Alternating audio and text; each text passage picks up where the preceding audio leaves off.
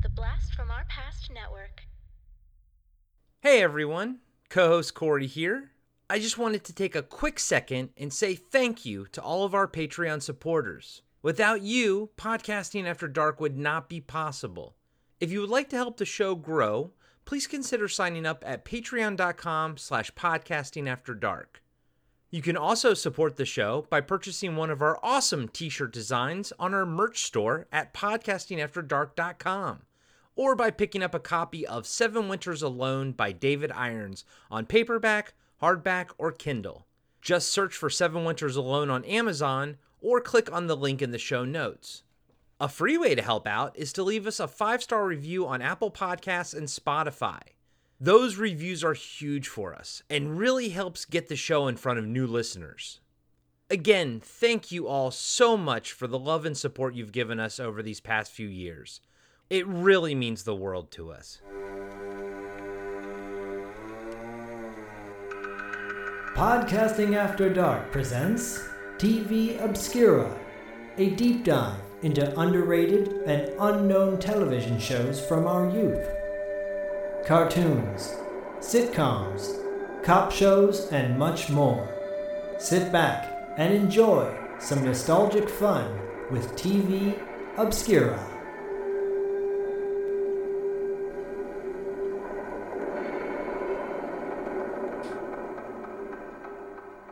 What's up, everybody? Welcome to another episode of Podcasting After Dark Presents TV Obscura. I am one third of the TV Obscura team, Corey, aka Sleazy C. Joined with me, as always, is Zach the Snack Schaefer. Yo. and as always, ever since episode two of TV Obscura, is A. Diallo Jackson the Armageddon. Hello, how are you today? Back from Hawaii. how Yes. You, how are you feeling, buddy? Uh, we were talking a little bit offline. It was quite a uh, an adventure for you, huh? Yeah, it was pretty cool. So my, uh, you know, I went to school there, so um, it's always like I consider it a, another home. And uh, I did for the first time. I actually did like touristy stuff there, so that was pretty fun. Um, so yeah, had a re- very relaxing, living the life, and now I'm back in um, in the grind, and um, I'm hurting. You're burying you're burying the lead there. You used to work at a blockbuster video in Hawaii. Oh yeah, I did. Yeah, I worked at the Blockbuster Video there. Was I was in my old neighborhood, took a tour of where I used to live, and um, yeah, I didn't quite get to where the Blockbuster was, but um, you know, no doubt it's not there anymore. But I, I don't I don't know what it is. So Diallo told a Diallo told a great story uh, about working at Blockbuster on two dollar late fees Patreon.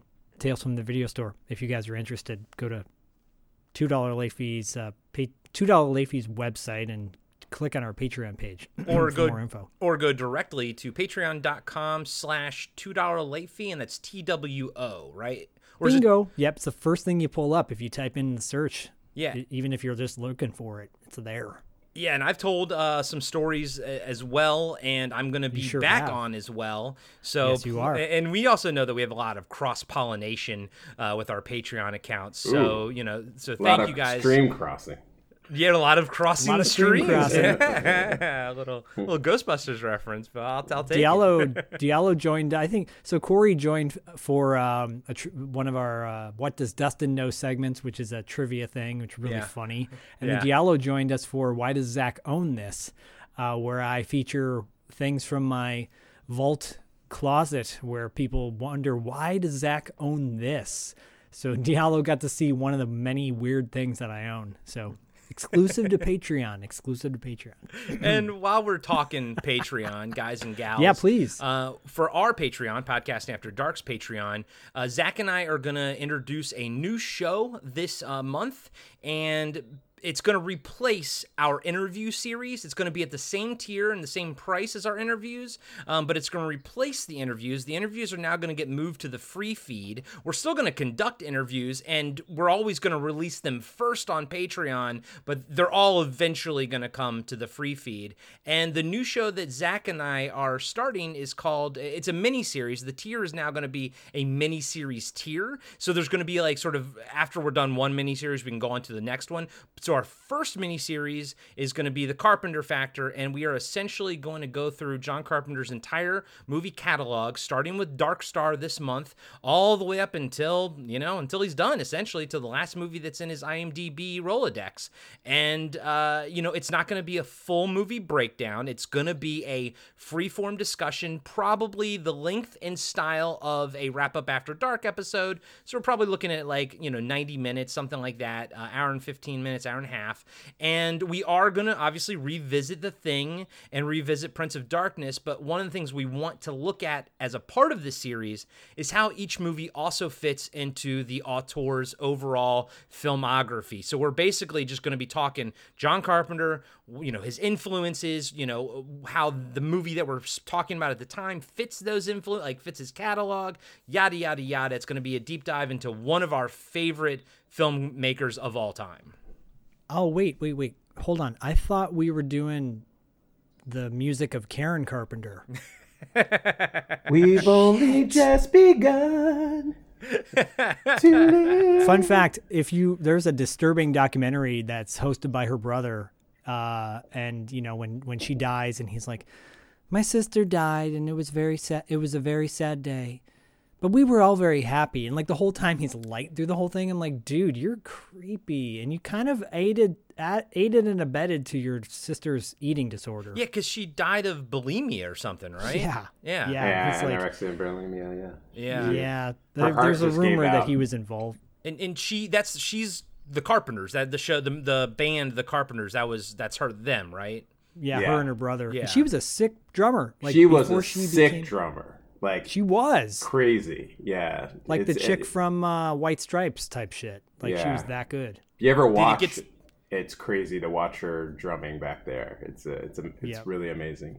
did it get to the She's- point where like she physically couldn't drum anymore because like her strength wasn't there Well, she became like the because she became such the the prominent figure in the group. She was like just the vocalist. She like went the Phil Collins route where she stopped playing the drums and, uh, you know, uh, tremendous stress and pressure to look a certain way. Yada yada Yeah. yada. It's such a shame because she was f- so good, man. She was so talented. Her and her brother. I, I don't, you know, I, I just it was a vibe I got from him in this documentary. I'm like, there's something fishy going on there, but. Um, yeah, I, I, I'm I'm bummed that we're not doing Karen Carpenter. Oh, but I am excited about John Carpenter. there you go Uh, I can't wait to talk about like movies like Starman and Big Trouble we in Little about? China. and, You know, but we got we gonna have some good old times, and we are gonna start like you said with Dark Star, and make our way all the way up to. Oy, yeah oh the last movie he did. I mean it means we're gonna have to tackle Ghosts of Mars it means we're gonna have to tackle uh memoirs memoirs of an Invisible Man But he did a movie soon, like uh, maybe ten years ago. Uh, it's like set in an insane asylum, I think. Uh, yeah we're gonna tackle it so Oofa. yeah. And we'll we'll see if maybe I think he has a, a couple episodes of something under his belt. We're not going to do any of his short films before Dark Star, but if there, if we come across something like wonky, like an episode of Masters of Horror, we'll try to watch. We'll try to watch that as well. We'll try to find that as well. So we're going to try to be as all encompassing as possible. And who knows, by the end of it, maybe we'll even like take an episode to review like an album or something of his. That might be kind of neat, something different to do. Um, but just just to let you guys know, that's what's changing uh, in this year in 2020, essentially with our Patreon. So, but Zach and I do feel that it, you know we're going to leave the tier price the same because we think you'll get the same, if not more, value out of the uh, the shows, and we know how much you guys all love John Carpenter too. Oh yeah, and you guys love us, so Yeah. the feeling is, you know, it's all good. Maybe Diallo will join us on a on an episode or two or three Yeah. or four or eight. I would definitely uh, join you for the Starman episode so I can sing "Calling Occupants of Interplanetary Craft." you heard it here first, guys and gals. Diallo's going to be on the Starman episode. You know, and you know, David Irons right now is going. Wait, guys, I, I want to be on. I want to be on an episode we'll too. have, we'll have David on as well. Yeah, uh, Yeah, anybody yeah, can pop on. It'll be yeah, fun. It'll be a fun yeah. little. It'll be a fun little ditty. Wait, guys, I've actually never seen Starman. oh, Actually. what? Whoa, whoa, whoa, what? Yeah, it just dawned on me right now. Oh, it'll it'll bring a tear to your eye. I, I, I remember like being a kid and renting Starman. Like like my mom rented it for us, and I was like excited to see it. And then me and my I think me and Luke watched it, and we were like, that was not what we were expecting. no, it's it's it's. I mean, well, we'll save it for the uh, proper episode, but it, it's it's a departure for Mr. Carpenter. yeah. Well, yeah. to bring to bring it back to TV Obscura, I did watch the Starman TV show starring Robert Hays. So Yes, Ah. that show is the shit. I remember that show actually uh, too. Yeah. But yes, thank you, Diallo. Thank you for for reeling us back in. This is TV Obscura, guys and gals. Uh, as you've probably figured out by now, uh, it, this is going to be a live action episode because we usually leapfrog, to one cartoon, then a live action. So. This, I guess, the theme for this episode is late '90s TV series, right? Well, I was gonna title it uh, "Two Dudes on Bikes and a Coffin," Hmm. and because two of the episodes have dudes on bikes, and like messengers. Two two messengers and a coffin. There you go. there you go. I'm like, wait, wait, wait. Does my episode have a mess a guy on a messenger bike in it? Uh, I think yours Because the episode of Strange. Luck I watched, it doesn't, but Yeah. the episode of Strange Luck I watched does. So the shows that we are discussing, uh, I will be up first with Mantis. That's all caps with periods. It's an acronym. Mantis from 1994. It was a Fox show, one season. Uh, then up next will be Diallo with Strange Luck. That was 1995, also a Fox show, also one season. And then finally, Zach will be talking to us about Good versus Evil. And that was a G versus E, G, aka G versus E, and that was a show that came on uh, 1999. It was two seasons, and uh, what was that like TBS or USA or something? USA, USA, for one season, Sci-Fi for the second one. Yeah. Okay. Oh, it- oh, it- so it- Sci-Fi picked it up on the second season. Um, Yeah. Okay. All right. We'll we'll get into all of that, um, but before we do, Mantis. Mantis was an American sci-fi TV series for Fox that aired for one season, 22 episodes from 1994 to 95. It was created by Sam Raimi and Sam Hamm. Uh, Sam Hamm, famous for writing the the Tim Burton Batman film, uh, and I believe Batman Returns as well. Um, with the first episode, not the TV movie, but the first episode was directed by David Nutter, uh, famous for Game of Thrones and Space Above and Beyond, uh, a show that we covered on TV Obscura. Uh, the, while the TV movie was filmed in LA, the series was filmed in Vancouver. Speaking of the TV movie, the only person to make it through the massive retooling between the movie and the TV series was Carl Lumbly as Dr. Hawkins. Uh, more changes were made mid-season of the show, uh, like basically they dropped his like sassy maid played by uh, Lorena Gale. Uh, she was dropped, and more fantasy elements were added to the back end of season one, uh, and incorporated stuff like time travel, parallel universes, and monsters, all to kind of try to counteract very, very low ratings. Uh, of course, it always seems like creatives decide just to go more fantasy, throw in more fantasy elements, and that'll pick things up. Uh, we actually saw that with Voyage to the Bottom of the Sea as well. Now, here's the biggest thing with, with Mantis there is a 90 minute made for TV movie, and then there is the series. The made for TV movie had an impressive cast of actors uh, like Gina Torres, um, uh, Marcia uh, Cross, Philip Baker Hall, and Steve James. Uh, the ongoing series featured people like Roger Rees and Galyn Görg. Uh, she was in Point Break. She was in RoboCop 2. She was the the girlfriend in RoboCop 2. She was also in Judgment Night. Uh, unfortunately, both Galyn Görg and Roger Rees are, have both passed. Uh, uh, they're no longer with us anymore. Um, other changes that happened between the the 90 minute made for TV movie and the TV show. Uh, they dropped a lot of the the social commentary, uh, some of the more nuanced social commentary that they were doing in the the movie. They dropped that again. They dropped pretty much every single actor. They dropped his like African student assistants that I really liked. They dropped them.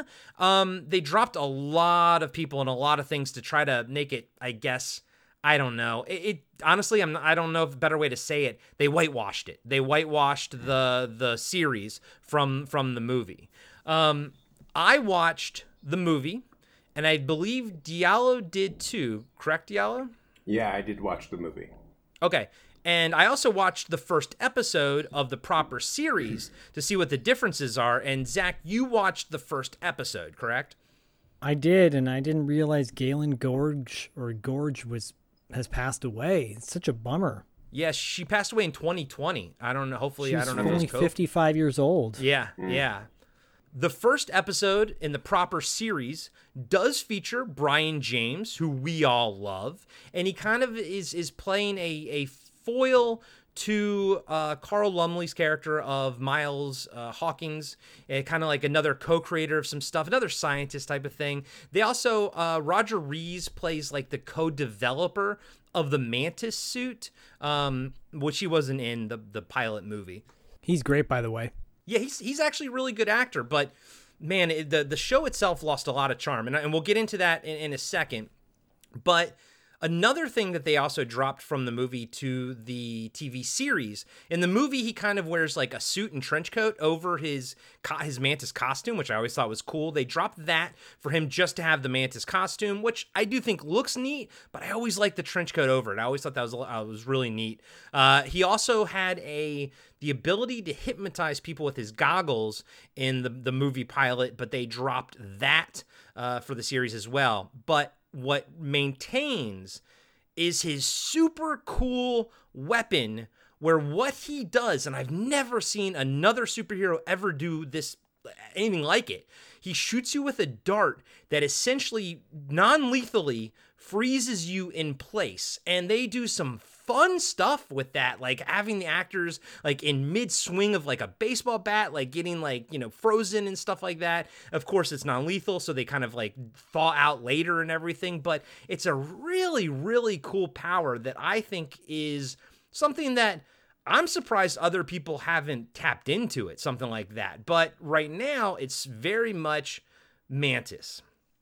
Um, why I picked this because I freaking loved it as a kid. I watched the hell out of this show when when I was in high school. This came out, like I said, in uh, '94 to '95, so I was in 10th uh, to 11th grade, and I watched the the pilot, and I do have fond memories of that. But I also watched the series. Pretty sure I watched all of it all the way through. I loved it. Um, I didn't really know Carl Lumbly uh, from anything else prior to that, um, but I was just mesmerized by him. I think he's absolutely amazing. I still love him. I love seeing him pop up in, in Falcon and Winter Soldier. Um, and but but like I think the like what really kind of stuck with me was the the costume design. I thought it was just a cool ass costume, and it and it has lots of vibes of you know Batman slash maybe Green Hornet. His car can like fly and do things, but at the end of the day, I gotta say the made for TV movie was so much better than the first episode. All the things that they were playing with, uh, him getting, you know, basically he got paralyzed at the riots and the LA riots and stuff. Like there was this real world like aspect to the to the TV show, especially maybe because it was also filmed in LA as well. But I really liked the social commentary that they were doing in this TV movie. I mean, they were playing up on a lot of themes that are pretty much in play still today, you know, like the you know, people in power kind of manipulating the media, manipulating people to kind of stay in power, you know, kind of trying to keep other people down and stuff. It was it was pretty freaking awesome. And Zach, I know you didn't watch it, but I would highly recommend going back and watching that pi- uh, that movie pilot because I think it's done really really well and it's kind of like light years more sophisticated than the actual series itself. I liked I liked the first episode that I watched. Um, I thought it had a lot of charm to it. At first, I was like, "Oh, Mantis looks a little bit like Bible Man to me." the, uh, is that Bible Man? Um, but uh, and and then the annoying uh, bike messenger who becomes their buddy, kind of like the assistant in the uh, in the group. Uh, you know, the, the guy in the ground. Um, I thought he was a cool character.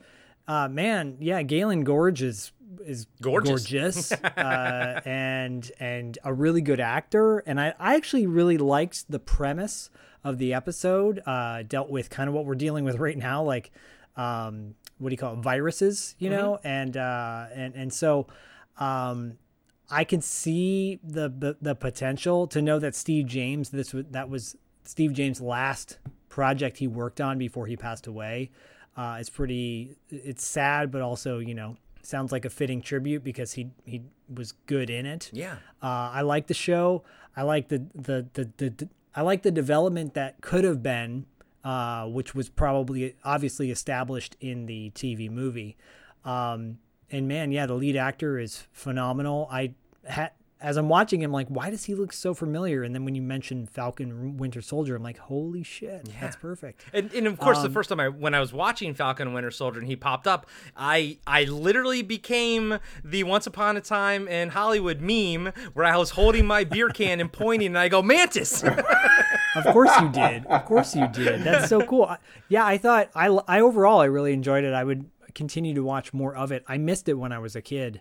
Um, be, just you know life, and I think I was consumed with wrestling at the time in 1994. Uh, so that everything else took away went to the wayside. Uh, what does the acronym stand for in Mantis? Because in the TV show, the first episode, uh, the the the messenger boys like he looked like a you know like the like a like a mantis, and that's how they kind of gave him the moniker of Mantis. Yeah, so it's a little bit different for the TV movie that it is for the TV series. The TV movie was mechanically augmented neurotransmitter interception system changed to mechanically augmented neurotransmitter interactive system. So they didn't want to make him an interception, but he made him an interaction. So yeah, it's it's a long acronym for for Mantis. well, it's it, it's like Shield, you know. No Yeah. one will remember what Shield stands for, but they know what uh, the name. So yeah, that that's cool. I mean, look, one thing I wanted to point out about that first episode, and I think uh, when I had mentioned the the two dudes on bikes, two messengers and a coffin, um, because Diallo didn't watch that first episode. That that main character, one of the main characters, is a messenger. And then in the Strange Luck episode we watched, uh, there's a messenger in that as well. But there's a there's a minivan versus garbage truck uh, car chase scene in the Mantis episode number one. And I'm like, I've never seen that before. Garbage truck versus minivan. Who will win? That was pretty cool.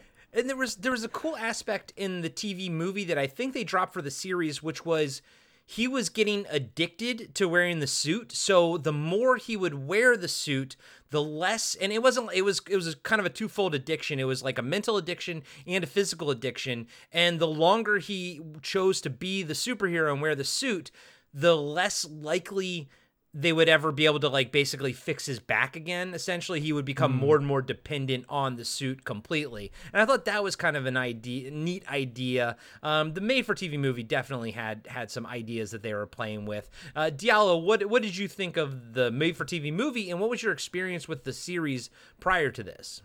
So I actually never watched it, and I always kind of turned my nose up to it. Actually, um, and but it was I didn't really know what it was about. It just I remember there being the image of the mantis character in the ads, and it just I didn't like the look of it, and it just looked really weird. And Like Zach said, it was uh he looked like a Bible man or something like that. Um, so I never watched Willie it. for life. yeah, right. Um, but in Slimbeck from uh, Charles in Charge. Um, so then down down the down through the years, you know, um, Alias was on, and then um, he voiced uh, Martian Manhunter on uh, Justice League cartoons, Carl Lumbly, and I, I started kind of like getting into like what his career was, and I looked back and I saw that he was in Mantis, and then I was actually kind of interested to watch it, but I never did. Um, he's also in a really good episode of Battlestar Galactica. Um, and uh, the re- the remake, uh, the the one we the watched, re- like the new. yeah, the new one, yeah. The, the it was uh he played, uh, I forget the guy's name.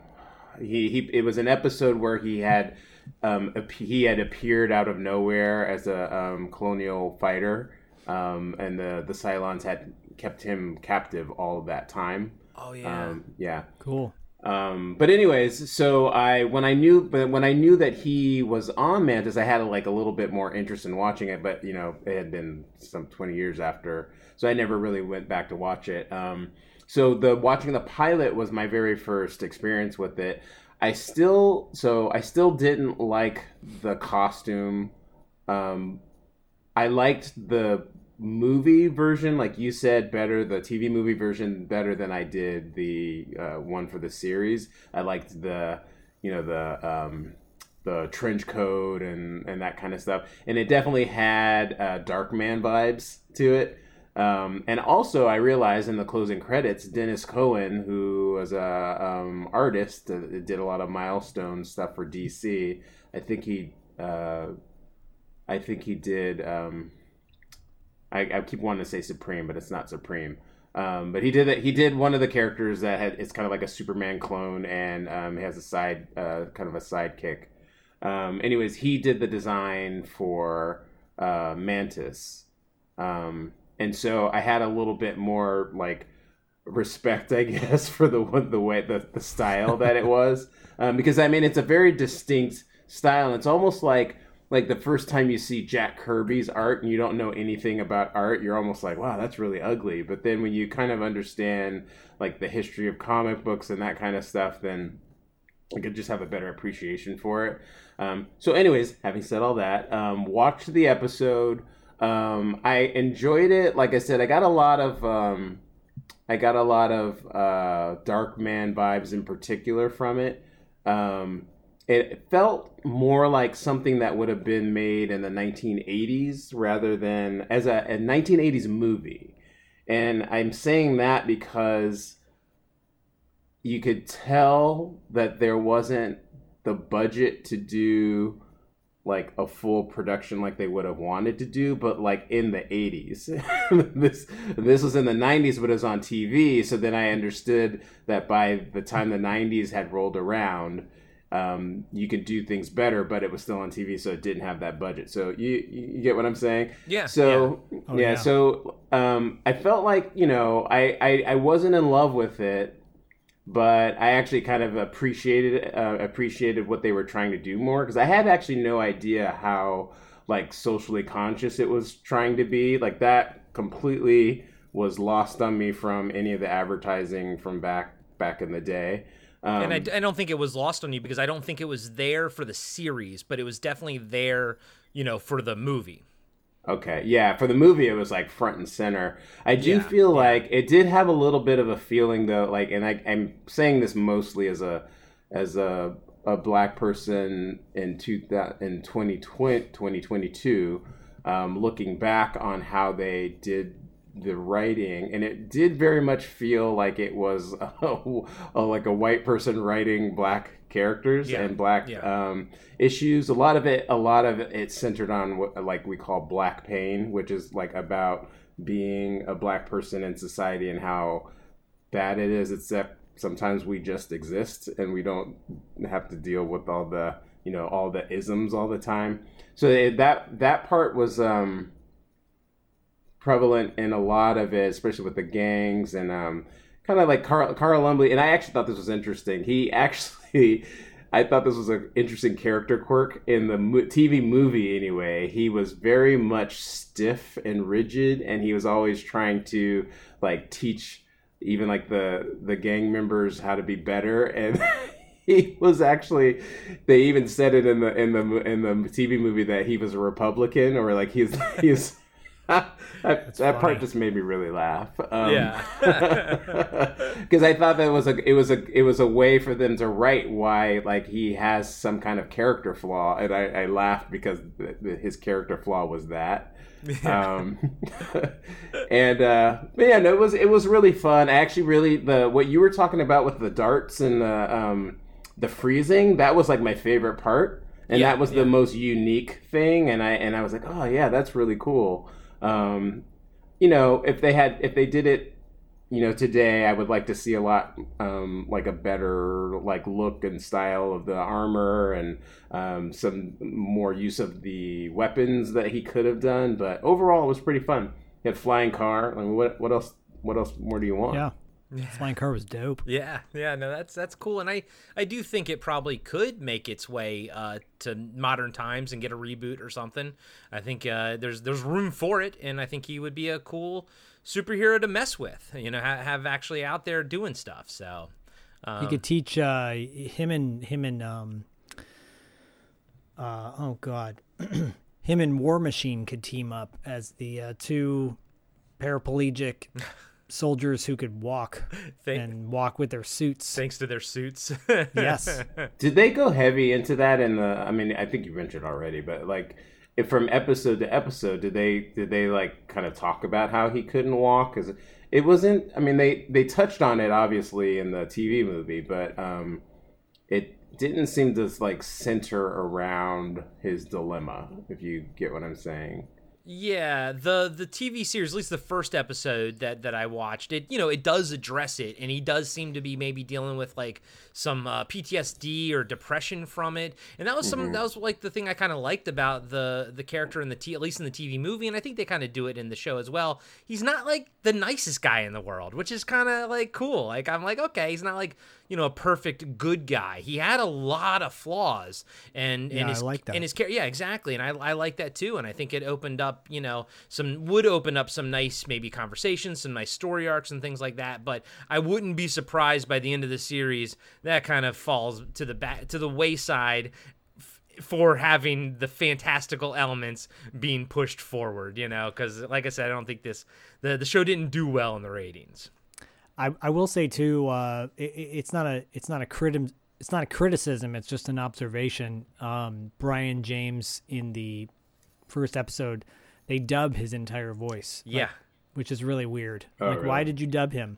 And and I, I didn't track the guy who plays like his his heavy his uh his like security guard with this really bad mullet. He looks like a Chuck Norris stand-in from The Hitman, that, that terrible movie.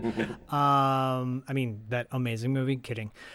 The guy's like I just don't like his face. I don't like looking at him. You know what I mean? So, uh, but but but Mantis was great, and like you said, uh, they they changed a lot of the cast over, but you know, some of the some of the mainstays, some of the regulars on the show, pretty good. You know, Yeah. and your boy your boy Gary Graham from uh, Alien Nation Yeah. uh, shows up in later episodes as well. Yeah, I, wow. I saw that. Yeah, he's plays the I think the police chief or, or something like that. Um, yeah, and I think I do think I would be I would be you know less critical of the of the first episode if I didn't watch that hour and a half pilot. But man, the quality of that TV movie was and, and I don't just mean like like budget wise. I mean like what they were trying to say and do. I think that was that was really the highlight. And I do think that what the show that we got is a bit lesser than if they kind of expanded that storyline outwards. I, I will say right now, if we ever do an episode where, actually, it'd be a great episode to do where we we do uh, TV series based off of movies. Oh yeah, You know? yeah. And I've got one lined up, one teed up right now, where the pilot episode for this this series that was based on a movie is is so bad compared to the original movie, which is why I want to do it because I kind of want to go back down and just revisit to see how truly bad it was if I'm, if I'm remembering it as bad as it was. So I'm just saying, you know, we, we might have to go down that road. I'm I'm always ready to go down those roads with you. but yeah, so th- so that was Mantis, uh, a show that I remember fondly. Um, I loved at the time, and you know what? I I I don't know if I would revisit the entire series, but I can highly recommend the TV movie, and I think that is where you should go if you have any interest in in you know the show at all. Was it a comic book by chance? Did they ever make it into a comic book? Oh, oh, like post, like afterwards. Yeah. That I don't think so. I didn't see anything on Wikipedia about it, but I do. It, it could have been. You know, like that. That would have been a good way to keep it going. Yeah, they missed an opportunity there, especially with. Um, I, I I get it. Like maybe it wouldn't fly so well in the paraplegic community because it's like maybe who knows? Maybe they'd be like against it because you know he's supposed to embrace the Yeah, fact that I he's in a what you mean. chair. Yeah. I, who knows? But I think it would be a great oppor- Like they could easily reboot this and a great opportunity to really empower people across the board. You know, Yeah. but whatever, Yeah. whatever. What What are you gonna do? Eh, I was If if Oh, I, I was impressed by the uh, the cast in the TV movie myself. Um, Yeah. Like Gina Torres, I was like, "Whoa, wait a minute!" Like, I didn't know she was Yeah. like up and around doing stuff before, well before uh, for uh, Firefly, you know. yeah. Um, and then and then Marcia Marcia Cross, who was just like coming off of, um, I think she was right around the time she would have been on Melrose Place. yeah. yeah. So Yes. yeah, so it, that, that Wasn't was that was pretty interesting. Was she in Desperate Housewives also? Yeah, Was it? she was. She was one of the um, Okay. mainstays of that of that show. I remember that Melrose Place episode where she takes off her wig and you see Yeah. her, her horrible burned Oh, head or whatever. Yeah. That Oh, was so good. Yeah, so good. Ooh, Big Burned reveal. in my memory. we're, we're gonna have to do we're gonna have to do nighttime soap opera yeah. shows. Fuck yeah. Oh yeah, yeah. Hey everybody, Corey here. I just want to let you know that we'll be right back after these short messages. On the winter solstice, when the lasting darkness threatens to descend upon the land of Atalan once united, Magi in training, Wilt Garen, and his shepherd, warrior in training, Bredain Adair, must find an ancient lost weapon before the ultimate ancient evil returns to the world of Eos. Hi there. I'm Adiella Jackson, writer of the First Noel's Chronicle podcast. The First Noel is an epic, family friendly adventure told in serialized form. Think of it as Lord of the Rings meets, well, Christmas. Join us each week for the next thrilling chapter of The First Noel, now available on Apple Podcasts, Spotify, Audible, and all major podcasting apps, as well as Kindle Vella if you want to take a read. Thanks, and see you in Atalan. The Winter Tell is almost here.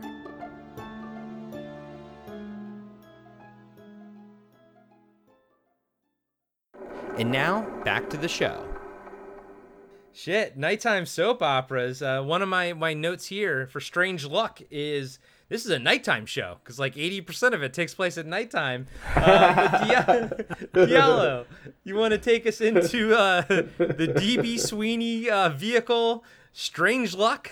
Yes, let's get into it. Strange Luck. Uh, it premiered in, on Fox September 15th, 1995. Um, it was created by Karl Schaefer, no relation. Um, No, I wish. I have an uncle named Carl. uh, maybe, I don't know, maybe he's been holding out on you. I don't know. Um, Get those Strange Luck residuals. um, and it, you know, kind of like you know, Karl Schaefer. Just a little bit. Something that's kind of interesting about him is actually he's actually been involved with and created quite a few genre shows outside of Strange Luck. So he created Z Nation. I know Corey used to watch that. Yeah. Oh and, yeah, uh, that show was cool. Eerie, Indiana. He created um, I and he love that show. wrote and produced um, uh, Black Summer, which is you know kind of a spinoff of Z Nation. Eureka. I love Black Summer. It's a great show. Yeah, I love Black Summer. At least I love Black Summer season one. Um, and he was an executive producer on Eureka and Dead Zone that was on US, USA. Um, so he has like you know he has a good body of uh, genre work. Um, so it starred DB Sweeney, who um, plays the character Chance Alex Harper. Um, I know DB Sweeney the most from The Cutting Edge, which is one of my favorite one of my favorite movies. So pick and um, he kind of like you know he was traditionally a, a movie uh, actor, um, but he had a few flops and he was looking to do you know get some more work and um, the Strange Luck uh, TV show came up and he jumped on it. It also starred Frances Fisher, who was on Titanic. She was on the recent um, Watchmen uh, HBO series, and She's um, also um, she was on Clint Eastwood from from time to time. They they, they were in a on him big time. yeah, they were they were in a relationship for uh, quite a few years, and they have uh, I think they have a couple kids um, together. Um, an actress named Cynthia Martells who plays Dr. Uh, Richter. She's sort of like the uh, the forensic scientist that kind of takes an interest into um, uh, DB Sweeney's character, who I, I didn't say, the story is about um, a guy named Chance Harper who has strange luck, basically. So he just he's a, a photographer who has incredibly uncanny luck. He always ends up drawn into unlucky situations, however. So basically, he just kind of fumbles into a situation, something crazy happens, and the story kind of takes place. So he's always like getting into like these tight spots, but then these really weirdly um, specific uh, luck instances happen to get him out of it and move the story along. So the sort of like the the backstory to it is as a boy he was in a plane crash and he was the only survivor. Um, and his mother and sister died in the plane crash. Um, and he in the pilot episode he actually gets um, sort of hypnotized by the forensic scientist and he discovers in his memory that he has a brother from that he remembers seeing um, you know uh, before they took off to go to the funeral or i think it was after the funeral. Um, and um, so he spends a lot of it kind of sets up a mystery. So for a lot of the series it kind of in the background he's kind of trying to find these clues so that he can find his brother um, so basically, um, he is a like I said, he's a freelance photographer. Um, his girlfriend or his uh, kind of romantic foil on the show is played by um, Pam Gidley, and she is a TV reporter. And a lot of times, she will call him up to take pho- photographs of scenes or whatever, and it kind of kicks the story along. Yes, the episode that I think um, I know, I think you guys watched uh, Brothers Grimm, correct?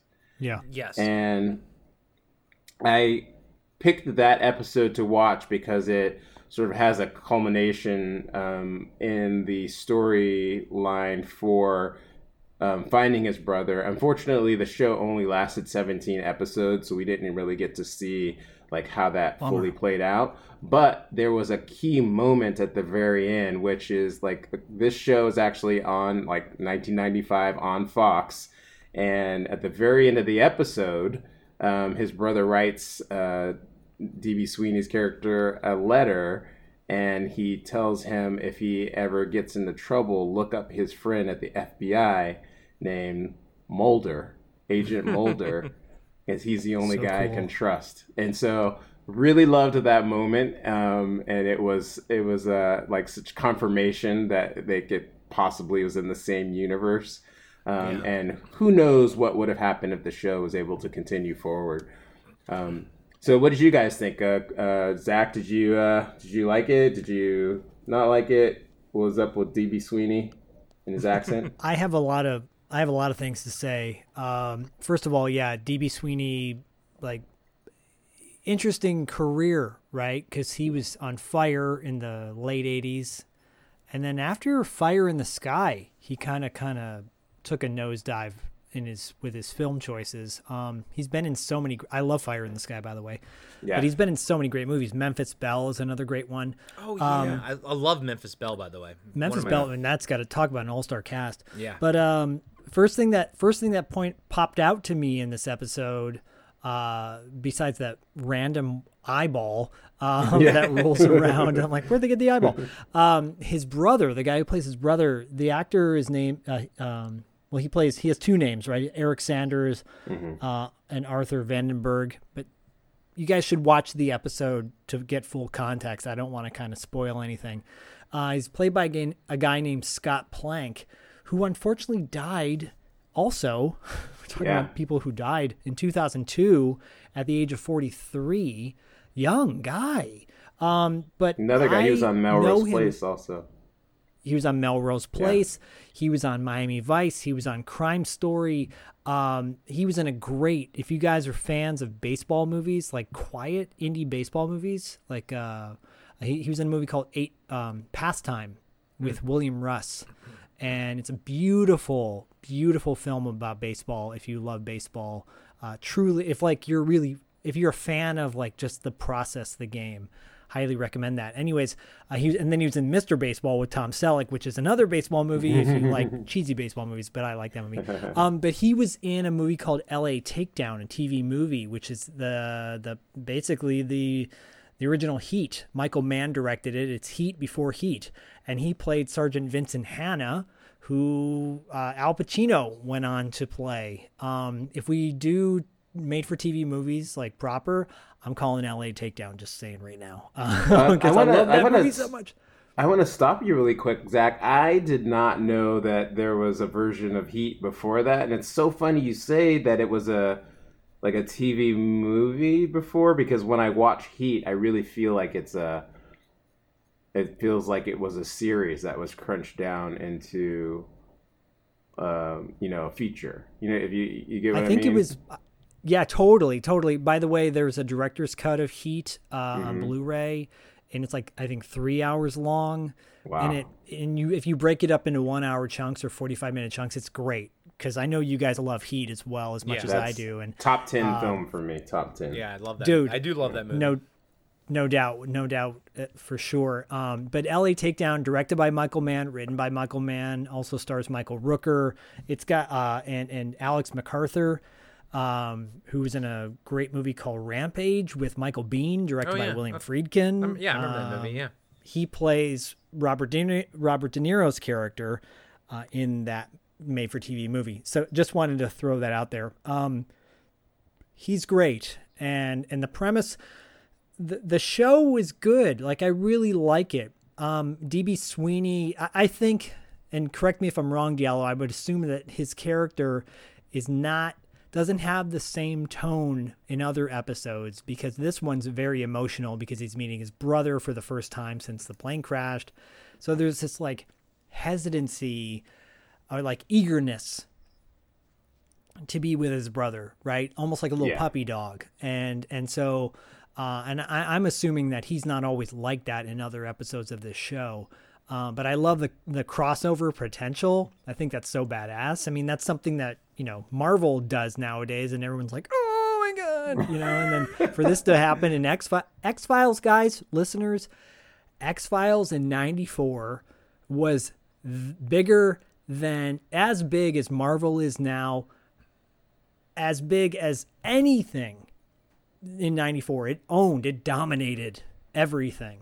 So Was, wasn't Millennium um, a spin-off of X Files? Like, wasn't it connected to X Files? yes, Yeah. Okay. yeah, Yeah. it was, and yeah, I mean, I I want to love that show more than I actually do. I'll put it that way. You were know what same page. Same page. yeah but but i really like um the where like the little tropes in this show like so i mentioned i, I mentioned earlier um he finds an eyeball in his uh in his can of beans or whatever Yeah, that he was putting yeah. on the stove and then the eyeball comes into play later on it's really fucking cool um yeah it, it, i really enjoyed this uh, but but i think what makes this what made this episode so enjoyable for me was the acting performances overall. Acting is top notch. I mean, like everybody in this thing is good. Even the like the the the the photographer at the funeral and I don't want again, I don't want to give too much away. Um that guy is like a kind of I've seen him in a shit ton of stuff. I think he's like a typical Canadian actor. Yeah. Um He he was actually his. Uh, it's Roy uh, Dotrice. He's actually, if you watched uh, Beauty and the Beast, he played the father Yes. um, in um, the Underground Subway series. Uh, Ah, Dude. Yeah. Thank Yes, you. that's what I remember him from. That's Yeah. That's So what I know him from. I loved Beauty and the Beast as a kid. I watched it so Ditto. much. I remember the dad character. Thank you, Diallo. That just you pieced that together in my head just now. Thank you. You're welcome. Yeah, I'm like, why does this fucker look so familiar? That's why Yeah. he looks so familiar because he when he was we were watching him on CBS with when I realized Ron Perlman was wearing so much makeup for a reason. I'm kidding. I love Ron Perlman. Was He's he wearing makeup on that show? No, no. Linda Hamilton. I was like, oh my gosh, I thought she was a babe back in the day. Uh, anyways, love the episode. Want to watch more of it. So glad. Thank God for something like YouTube that has these shows on. I mean, even my pick, the resolution's shit, but at least all the episodes are on there. Um, but yeah, I really enjoyed it for all the reasons I just said. And, and, Toss uh, it over to Corey. Zach. I did. I didn't uh, remember if you said it or not. Did, you didn't watch it back in the day when it was on, right? Oh no, thank Okay. thank you for pointing that out. No, I I didn't. Again, it was like I think the only thing I watched back in the during this time was wrestling Hmm. and the X Files. That was it. Like I watched X Files on Sundays, right? Uh, Monday Night Raw and WCW Nitro on Monday nights. Well, a- and Uh, I know for a fact back in 95, 96, you were watching Seinfeld. I was actually on Thursday Thursday, Thursday, nights, yep, right? Thursdays, yeah. yeah, I was watching that. I was watching Seinfeld. Uh, shit, my family. It's funny. I watched wrestling by myself primarily, but as a family, at least my mom and my stepdad and I, we sat down and we watched the X Files together. We watched Seinfeld together. We watched those like big shows. Um, I this came and went. I remember when it came on, and I and like like you said, Diallo, seventeen episodes is. If you guys think about it, it's really nothing. And they No. probably sandwiched two or three of those episodes like on a on a weekend or back to back. You know, just to shelve them. Yeah. So Yeah, uh, originally it was a because it was a Friday night show. Um, that was It back looks like when, a Friday night show. But that was Yeah, back. it does. that was actually back when Friday night wasn't like the graveyard. Because actually, I don't know if you remember that um, X Files actually was on Fridays for the longest time. Miami and they Vice was a. Friday night show. Yeah. Yeah. Miami Vice. and was so Friday I think that they, I yeah, that's right, um, and I think that they they put it. I think they were trying to like pair. They paired it with um with uh what do you call it with the X-Files. X Files, and yeah, just didn't didn't hit. And then eventually they moved the X Files to Sunday, and uh, rule They- with Space I was Above and gonna- Beyond. I was gonna say one more. I was gonna say one more thing, um, and I didn't. I wasn't sure if this was like, because I didn't see it a lot during that time. They had like um, what seemed like original music in the beginning of the episode and kind of playing throughout the episode, which reminded me of like what Grey's Anatomy does a lot nowadays, and uh, a lot of shows in the mid to late '90s started doing it in the early 2000s that felt somewhat uh, original to me. I, I mean, obviously, Miami Vice is the, the, the god of, of putting music in shows, but it felt like that was somewhat original for them to throw in these kind of original music, original songs. I don't know if that was something that was going on at that time, but it just it feels like it wasn't. Maybe. Yeah, I, I don't know. It, it feels my notes here is like it, it feels like such a late '90s you know show, including the music. I I put in my notes that I loved the music in this episode. It was very stylized and, and moody, um, and they were doing a lot of interesting stuff. Uh, I'm gonna spoil it when when the brothers kind of like like they go their separate ways at the end of the episode but there's a cool shot of the two of them as kids hugging but but they don't they don't like go somewhere else. Like they basically change the actors to the kid form and keep the same set and location like where they are in that moment but having their two kid spirits sort of hug and then it kind of fades back into them because they don't hug they kind of just look at each other. I thought that was so moving. I thought that was so powerful and so well done for just a you know a tv show a fox friday night tv show. I thought the intro was so 90s uh, uh, you know in a good way. All of these when i say it's so 90s i mean it in the best possible nostalgic way. Um for me i remember when the show came out i wanted to watch it. I actually did because I had an obsession with luck. I liked characters that relied on luck, like Longshot in the X Men, and uh, you know, just characters that like like can either affect luck or do something with luck. I always thought it was a really really cool thing. On the other hand, I wasn't the, like the biggest DB Sweeney fan, but it didn't stop me from watching it. So I'm thinking when this came out, I think I had something going on Friday nights. Maybe I was working or something. I don't know. I, you know, I think I was probably in 11th grade or 10th grade when this was out. So I must have been probably like working a part time job at the time. Friday nights, you know, if you're going to work a part time job, you're probably going to be working Friday nights. So I, I didn't see it. But uh, I'm glad I did because I do remember wanting to watch it, and I really liked the the Brothers Grimm episode. I thought that was it was really Yeah. well done. Um, DB Sweeney is is interesting in it. Uh, like you guys, my my biggest sort of connection to him um, is Memphis Belle and uh, Fire in the Sky. Um, but I do remember the skating movie. Like I remember the poster. I remember the what, what, what's it what's it called again, Diallo? The cutting edge. The the cutting Cutting edge. I remember that when it came out. Moira Kelly. Yeah, Moira Kelly. Moira Kelly is a favorite of mine. oh man, we, we have to go That, back that and is watch pure that one. 90s there. That movie is a pure. I think it came out in the late 80s, but it's pure 90s. Yeah, yeah. But uh, but yeah, I thought the episode was really well done. Um, I actually would like to go in and, and sink my teeth into it and actually, you know, watch the series. Uh, the the link that we watched, you know, look, it was fine and everything on, on YouTube. So I would recommend it. I think it's a it's a slick show. I think it the episode that we watched, I thought was very well made. I thought everybody in it acted really well. Uh, it had a caliber to it that that kind of put it ab- above other things I think are uh, of the era of that ilk. You know, there's something a little bit of an X factor to it. Maybe it's you know DB Sweeney being a, a movie actor. You know, he brought a, a little bit of a gravitas to the to the the series. You know, and I felt like kind of feel makes it feel bigger. You know, um, and then the whole connection to to X Files. I think that's really cool. That was a fun little. Easter egg and everything, and yeah, it's it's a slick little stylized show. Uh, Diallo, one thing I like I said, like one thing I really loved was just the music and how the the like the funeral scene. I thought it was just really well done. Is music as central to other episodes, or did they really save it for like this special one?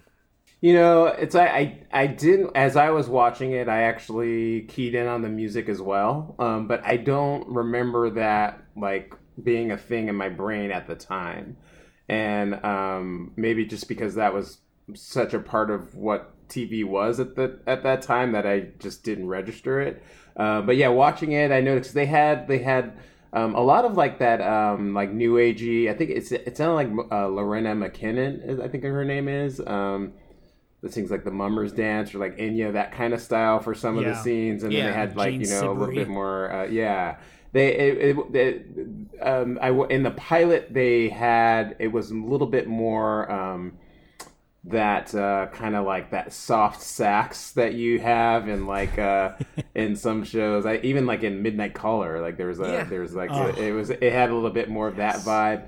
Um, so yeah, I don't I don't quite remember. I'd have to watch go back and like watch all of the episodes to kind of to answer that definitively. But yeah, and also to answer a little bit, Zach, you you asked if DB Sweeney was as pensive or whatever, and he definitely was more peppy in um Okay. in the other in most of the episodes. But he was really he was really kind of soft. Like he always had like a heart. He always wanted to help people, and that was his whole thing. Um, he just he always shows up to help people.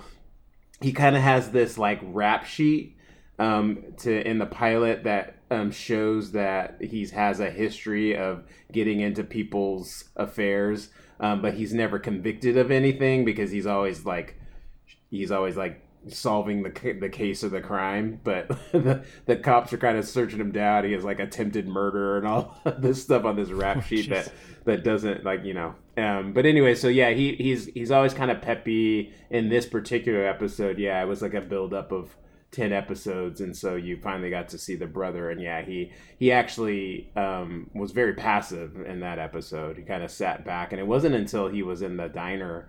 Um, that scene kind of like midway through that he actually was in a scene by himself without his brother and then he was a little bit more himself so yeah Yeah. he, yeah he definitely was um he wasn't as as calm in in in the show Yeah, you notice a tonal shift when he's uh, when he's alone. You're Yeah. right. Yeah. Like Yeah. his kind of attitude shift. And, Yeah. and not Um, to but not to bring it down, but uh, Pamela Gidley uh, passed away in 2018 uh, as Yeah.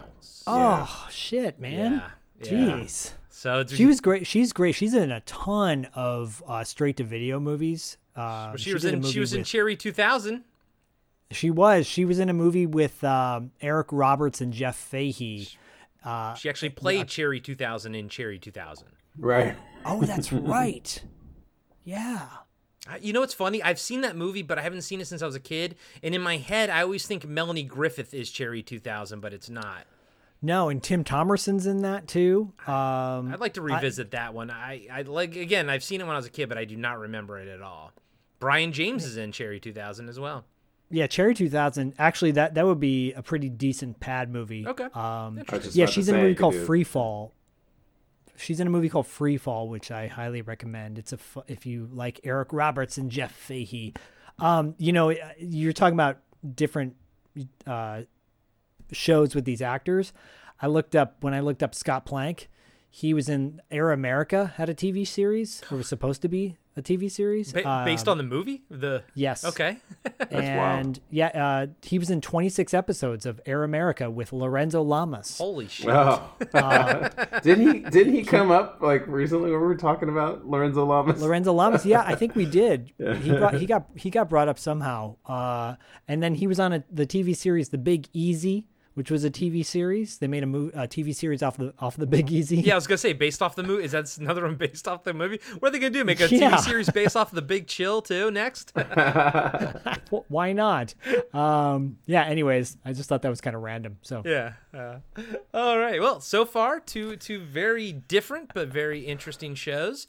Uh, finally, Zach is gonna take us home with G versus E, aka Good versus Evil, aka the show that I remember always seeing the ads for, always wanted to watch it but never did.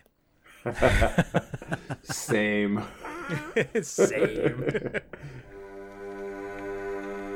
hey, everybody. Corey here. I just want to let you know that we'll be right back after these short messages. Imagine being one of the last people on Earth, being trapped alone with something not human. Something always watching. Something always waiting. What would you do? Where would you run?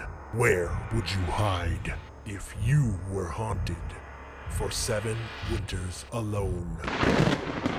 Podcasting After Dark presents Seven Winters Alone, a dystopian haunted house story by David Irons. Available now in paperback and ebook.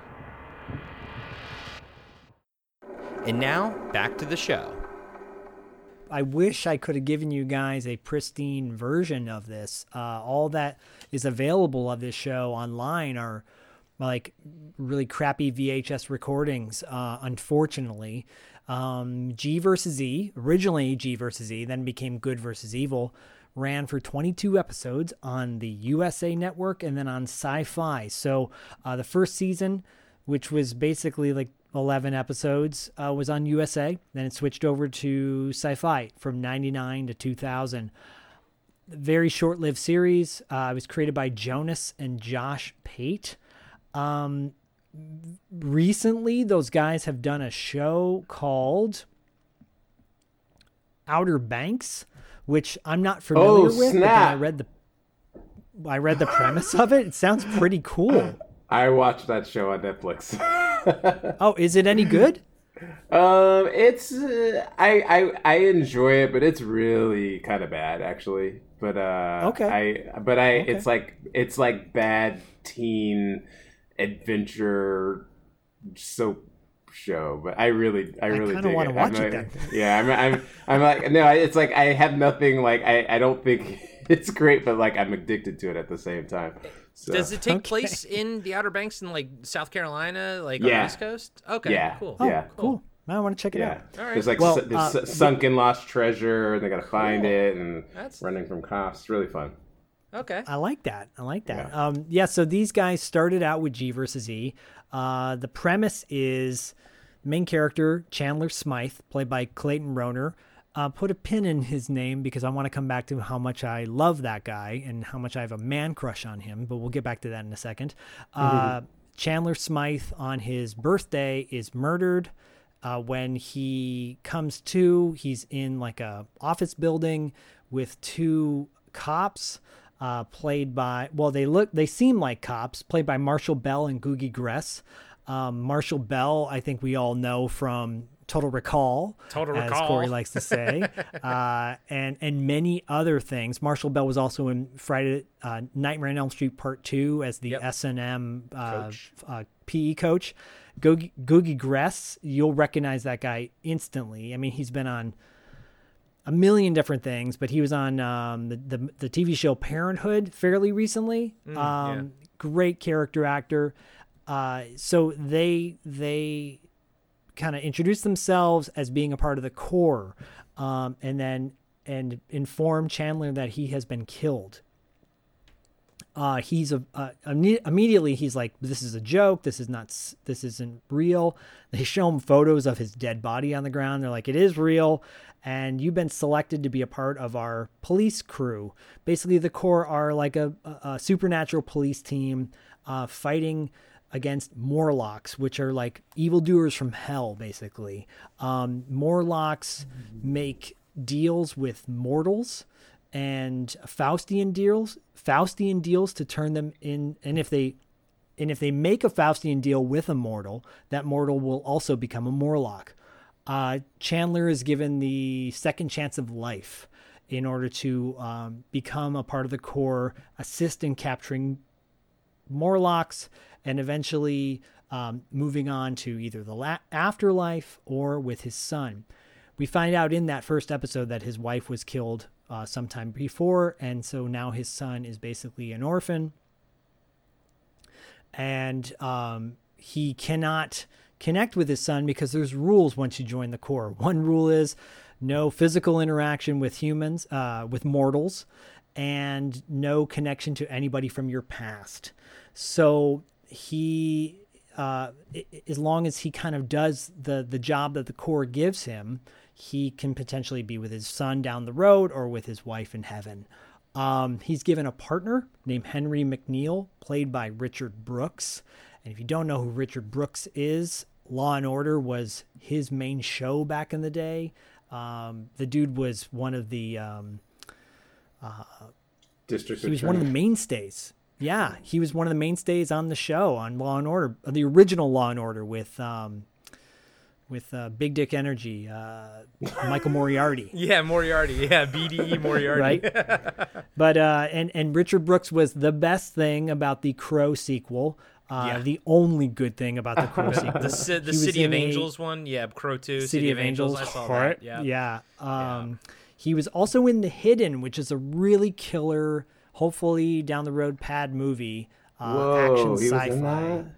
Yeah, Love he was a movie. he was a cop in that as well. He's so good. Richard Brooks is, and he yeah he plays Henry McNeil. So, uh, Henry and his character was uh killed in the '70s, so he looks like he's from the '70s Yeah, it's, it's good. and which So is great. He's got this big afro. He basically looks like like a a, a, a cool, calm, and collected version of um, uh, Samuel Jackson's character from Pulp Fiction. It's uh, it's clearly an influence Samuel Jackson's character on Henry's character.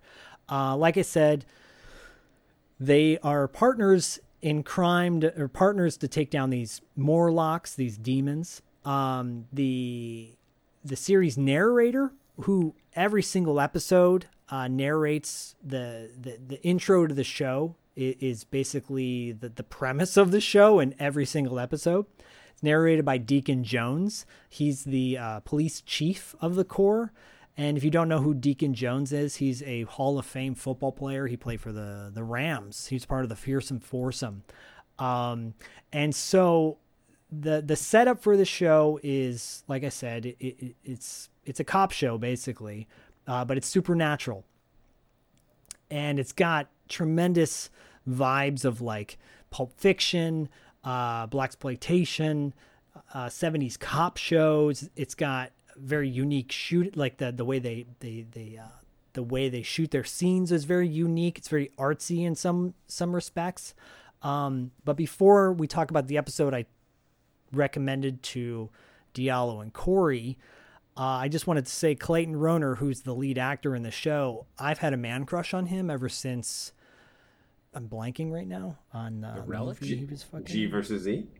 Oh, I, I had a man crush on him ever since just one of the guys. Mm. Uh, and I met him on, I met him in L.A. in 2003. I was at a pizza place. He saw me. I saw him. I stood up to say hi to him. He's like, he looks at me and he goes, I know you. And I go, no, you don't, but I wish you did. and he's like, I'm Clayton. And I go, I know, I'm Zach. I'm a really big fan of yours. And he's like, oh, it's nice to meet you. I said, man, I got to tell you, G versus Z, one of my favorite shows of all time. He's like, really? Really? Oh, that's so nice. And he gives me a big old hug and just like the sweetest guy. Hopefully, one of these days we have him on interviews after dark. Uh, who knows? You know, because he's a he's a legend in the business, in my opinion. Just the style, the look. I modeled myself after him, bar none, because of this show and other things. Well, so much so to the fact that like you you've been chomping at the bit to bring this show to TV Obscura. Um, we, you know, this is you picked this first, and then Diallo and I kind of built the episode around it. So I, I just wanted everybody out there, the listeners, to know how much you really do love this show. I really do love this show. As much as the Hat Squad, which was my first pick of yeah, all time, uh, two very obscure shows, but this really taps into like my development as a as a teenager, as a young twenty something, like what was cool to me, kind of thing. Uh, and I thought this show just epitomized like what I loved about television. The sh- the episode I I I brought to Pat. Uh, the episode I brought to TV Obscura is called uh, Burial or yeah, Buried. Burial. Ba- sorry, is is called Buried. Um, it's share a fun fact uh, a listener of the show and a buddy of mine from high school dean was like oh my favorite episode was buried. I'm like dude that's the episode i'm picking for tv obscura so shout out to dean. Um, this episode follows chandler. Chandler's always with henry fighting crime uh, fighting morlocks but then for the first time he kind of wants to go off on his own and, and have his own mission. So um, one of the main points of this show is the the Corps goes out finds humans before they've made a deal, a Faustian deal, and tries to convince them otherwise. And Chandler goes out and finds this boxer um, by the name of Henry Culpepper. and Henry Culpepper is a boxer who's like up and coming, and uh, but he's getting really, really good out of the, uh, out of nowhere. And Chandler recognizes that he's probably made a Faustian deal. The guy denies it. When uh, ultimately Chandler uh, goes to kind of confront Culpepper, he gets snatched up by Morlocks, who you don't see their faces. You rarely see their faces. If you do, it's very demonic looking. Unless it's Emmanuel Lewis. Unless it's Emmanuel Lewis. And so they they uh, they take Chandler and they bury him alive and pretty much the rest of the episode from that point on is is him calling Henry trying to Henry's trying to find him, find out where he is, but he's calling him on his cell phone from the um from his coffin. and the whole time Henry is trying to track him down. Uh, Henry runs into a Mexican SM, S&M dominatrix, uh, transgender dominatrix, trans, uh, transvestite, I guess. Is that? Yeah, Sure. sure. Uh, crossdresser, you know, and uh, and then he he has to. Uh, apparently, one of the number one Morlocks is Emmanuel Lewis. Yeah. Emmanuel Lewis guest stars on this episode. Guest Um, stars then explodes. yes. So th- this is kind of leading up to uh, Henry trying to track him down, trying to find him. Uh, eventually, he does. But in the meantime, uh, like I said, the premise of the show, uh, Chandler is not allowed to have any contact with his people from his past. He sees his son throughout this uh, series, and when he does, his son never knows who he is. At one point, his son steals the car that they drive around in. Um, but he calls his son. They're able to patch. He's like, "Can you can you patch my son in? Can I talk to him one last time before I die?" Because he's been um, the Corps has resurrected him. He's he's now He can mortal as well, right? Yeah. But he can re-die. Yes, and so um, he calls his son, and his son's playing like I want to say it's not Nintendo- straight out Swingers. He's definitely playing Nintendo, hockey. 64. yeah, he's playing Nintendo 64 and he's like, hey, it's your dad. he's like, yeah, dad, whatever. Like, you know, just basically blows it off like it's a crank call. It's a really funny scene, in my opinion. Um, but this show is very unique. And like I said, it didn't last very long. It tried a lot of new things throughout the show. Um, it was quirky and and and every episode was kind of a standalone in a way. That's probably why they had an the intro to every episode kind of telling you what the whole show was about before you started watching it. And it always ended with Deacon Jones giving like a, a tip on how to defeat a Morlock at the Yeah, end. and, and it's Um, and it's kind of like he's with somebody else who looks like a more of a crew member of, of the series than actually like probably an actor. And it's it's funny that that little closing thing was was funny. Yeah, and, and I'll say the last thing I'll, I'll say about the show that I think they tried to uh, kind of make it a little more a little bit more edgier. They swear a lot in this show, but it's the swears are muted, and I think that was intentional uh, because it was on USA. Um, this show was never released on DVD. You can find shitty copies of it on YouTube, unfortunately, but at least it's out there to watch on YouTube. So that is my vomit of G versus E. Um, Diallo, Corey, Diallo, what'd you think? Dude, I loved it. It was like, like Corey said, I, I just, I never, I always saw the ads. It looked cool, and I just, I don't know why I missed it. It just, uh, you know, whatever. I, don't, I don't know that I had cable at the time or something. I was busy running, running the streets. I don't know. Um, but the one streets. of my, one of my notes was actually, uh, I wrote, uh, it the G versus Z, it's like tons of shows I missed today, but streaming lets me see them eventually. So, um, and that I because I had that vibe when I watched it. Cause I was like, yeah, you know, like if you live the life I live, everyone's always telling me I have to watch this show or that show. Totally. They want to hear my comments on it or whatever. But like, I just, there, you know, I'm like, I'm doing lots of things and I don't always have time to actually watch it. And I get a little stubborn about what I am watching. Um, and I, and I felt that vibe with this show. It was like, I definitely would have watched it. Um, but for whatever reason, I didn't catch it. And because it was in that era when we couldn't just like pop in the show whenever we wanted, I just completely missed it. Um, but having said all that, like I really loved it. And I was surprised. I, I knew what the premise was. I remember the actors in it, but it was the editing and it was the pop. It was the fun. It was definitely a comedy. Like it, Yeah. it just it was really. I mean, I was laughing.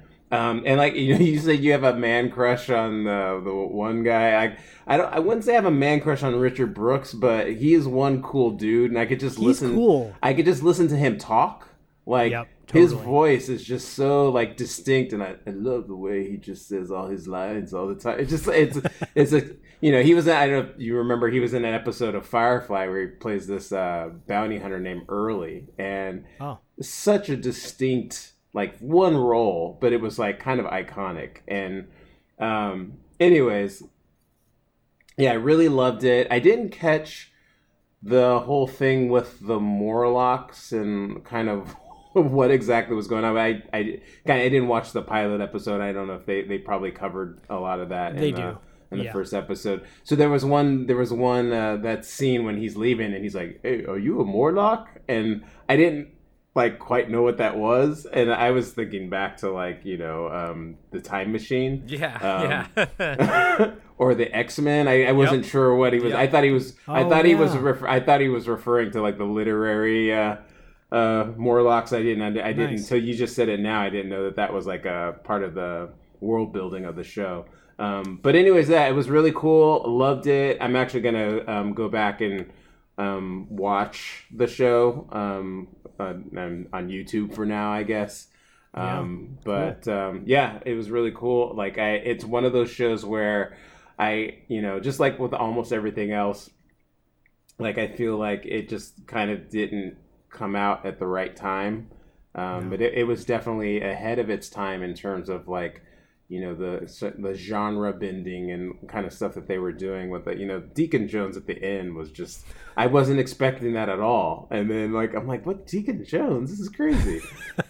so random. Yeah, and that, I mean that it, that's great. All that stuff is great, and um, like you know, if it had come out now, if it was on like Netflix now, people would be kind of you know raving about it. I think, but it just kind of got lost. And, If if it came on Netflix now, even though people were raving about it, they would still cancel it after the first season. yeah, that- yeah, yeah, that is- no, no kidding. but I got true. shades of like Cowboy Bebop with the intro, how it's like it's it's like this modern take on on 70s like cinema and stuff uh, with G versus E. So, uh, oh, um, Dell, I I, I kind of cut you off, eh, or I didn't mean to.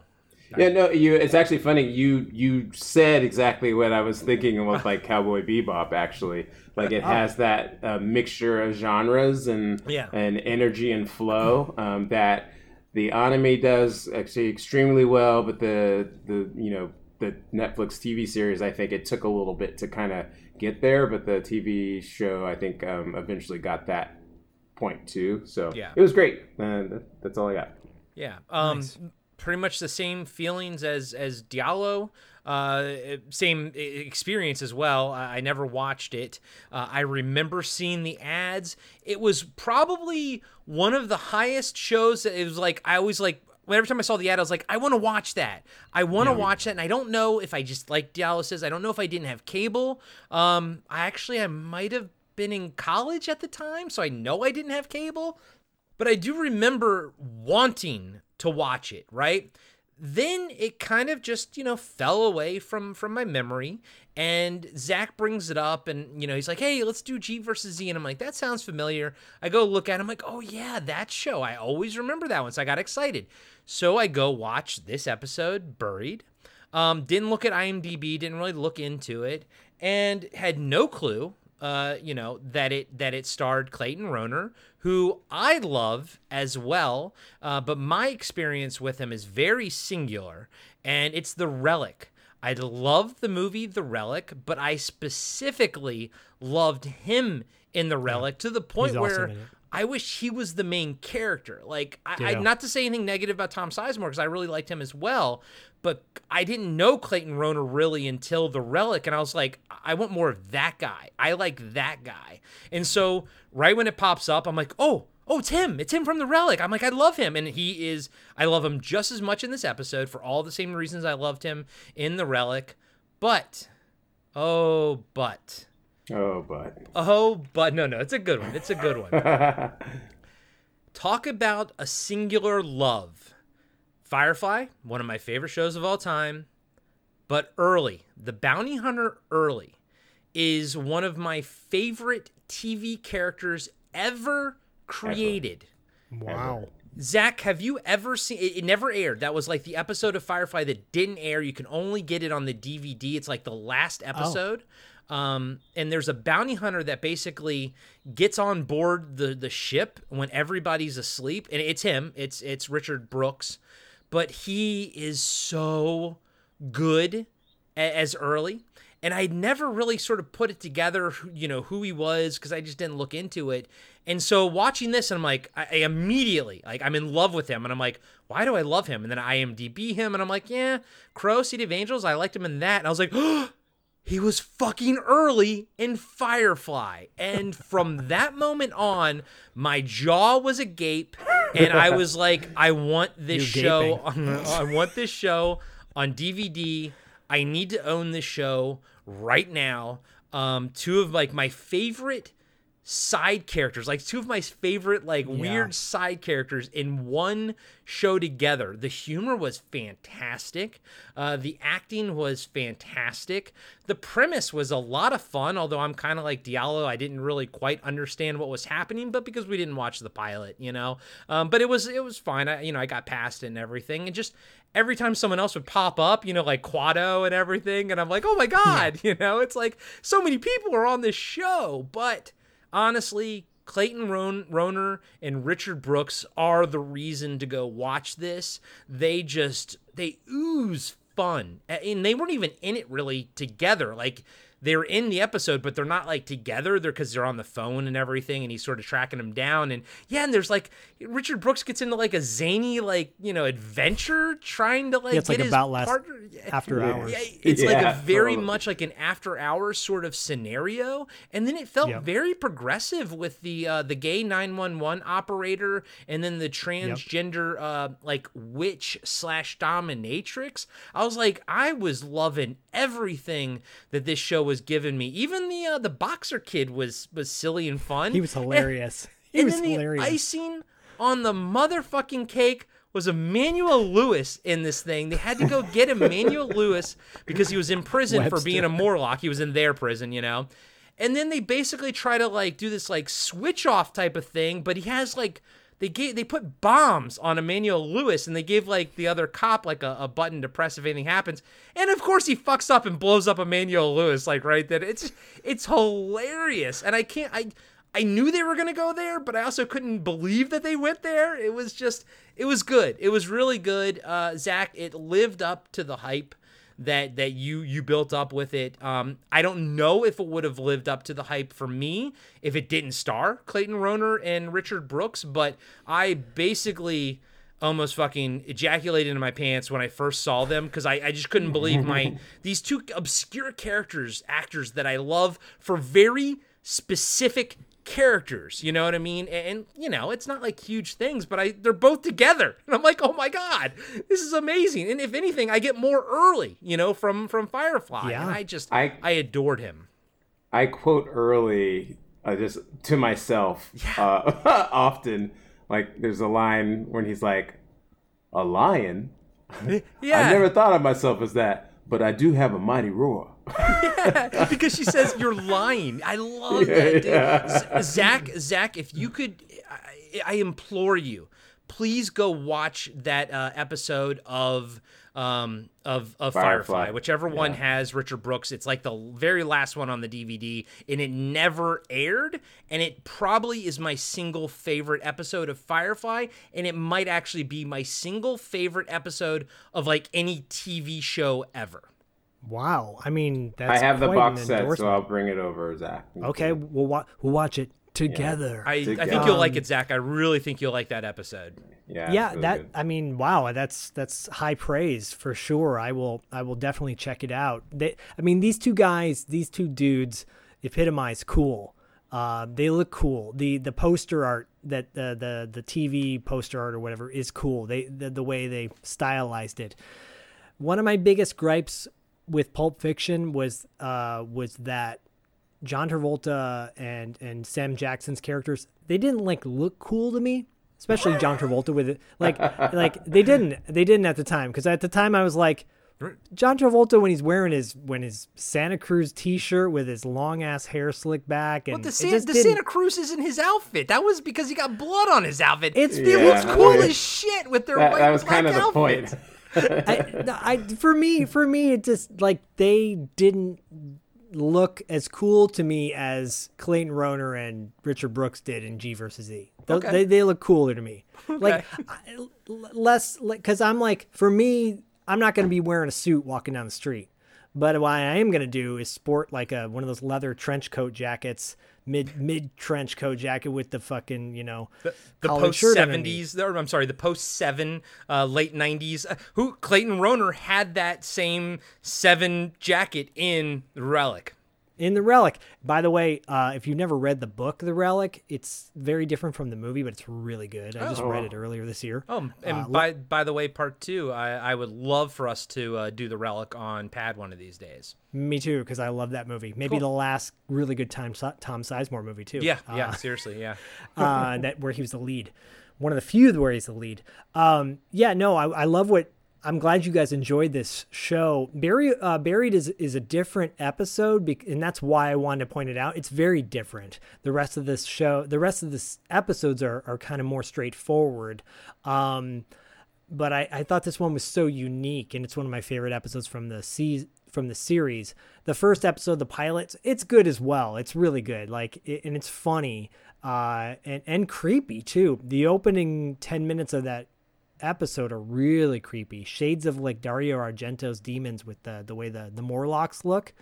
Um, one element that I really liked about this show too is that it takes place in Los Angeles, so there's a lot of inside jokes. One of which being traffic in LA. Yeah, yeah. so, um, so if you live in LA, or if you or if you've ever have lived in LA, it's there's a lot of inside jokes that go on there. Uh, but yeah, it's such a shame that this show didn't get the traction it did that it got because it deserves more. Uh, and I'm glad I could bring it to you guys finally. Why is it Um, not and out on DVD? Like, what the I fuck? don't know. Is it the T? Is it the TBS slash Sci-Fi? Like, who who who owns the rights to it? Type of thing or something like that? We Probably. couldn't get the rights I from mean, Emmanuel Lewis. Probably. Well, you know, yeah, right. Um, you know what's interesting is probably Universal owns it. Yeah. Uh, and and you know Universal owns He-Man, that property, which is and, and there's a reason why like they've been so stingy about releasing that on, you know, on Blu-ray, for example.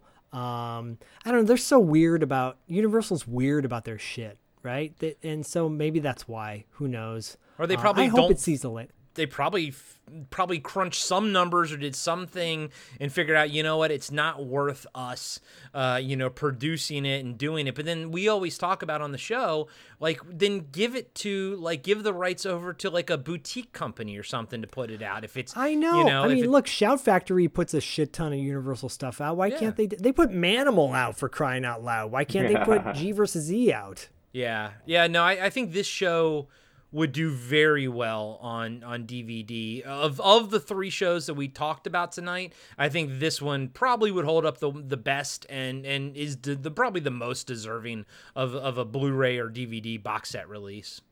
I would agree. I'd Well, these- watch it. Yeah, and you're going to. I will and s- you already said you're going to on on a on a shittier quality. So shittier, hey, yeah. Universal, put it out. You already have you already have three sales right here. I can guarantee you, people listening to this right now, uh, like one of our patron subscribers, Erin Gilmer. I know, I know she's she's a She's huge big fan, fan. of G versus E. Yeah. And oh, I was going to point out too, it was G versus E when it was on USA, and then it changed to Good versus Evil on Sci-Fi. For whatever reason. And the episodes do get diluted a little bit. The last half of the episodes, unfortunately, they're not as strong as the first half. Um, but again, like you pointed out, kind of character actors, right? You could say Richard Brooks Yeah. and Clayton Rohner are character. Yeah. They're not like they haven't been leading men, but to be leading men on a show like this and carry it so well and have a strong supporting cast. Like this show does have a lot of cameos throughout. Um, the, the the dynamic with him and his son is really funny because he's trying to connect with him, but you know, and the kid's an asshole. But granted, it's understandable. Both his parents are dead, Yeah. so Yeah. he might be an asshole too. Um, yeah, I hope it sees the light of day, but at least it saw the light of TV Obscura. That's that's right. Long time coming. Uh, all three of these shows are vastly different. Uh, you, you know, you got uh, two supernaturals and one, I guess, superhero story. Um, but they're all very, very late '90s. Like you could just each one as I'm watching, I'm like, man, this is this is so '90s, and again, in a good way. So I very much uh, enjoyed my time with all three of them. Um, I think that my final thoughts, and I'll let you guys do yours. My final thoughts uh, for Mantis, uh, I'd say if, if you want to watch anything, watch the made for TV movie. I think that's the strongest version.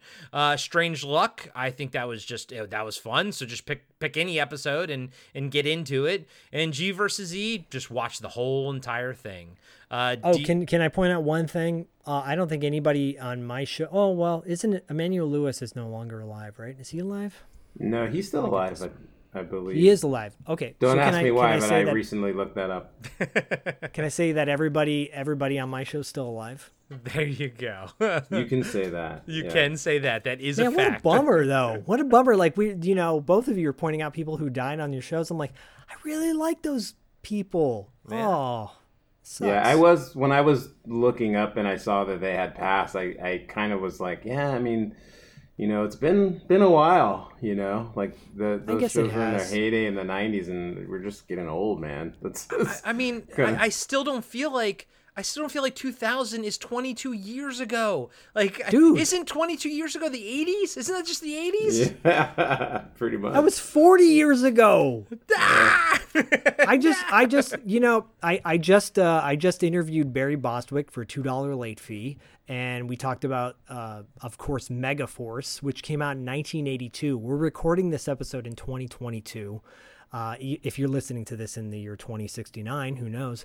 Um, and and it's celebrating its 40th anniversary. yeah. wow. 40. Oh my and, god! and I can still remember being in my like reading comic books as a wee little tyke Oh. and seeing the the Megaforce ads in the comic Yes, books. Man, I can, everywhere. I can remember it like it was the yesterday, and that Yep. was forty fucking years ago. My God. Well, let me tell you. You know what else came out in 82? E.T. Yeah. Well, The Thing. the thing, great. Fuck ET. I don't give a shit about that movie. Rocky Uh, 3. Di- Rocky 3. I know.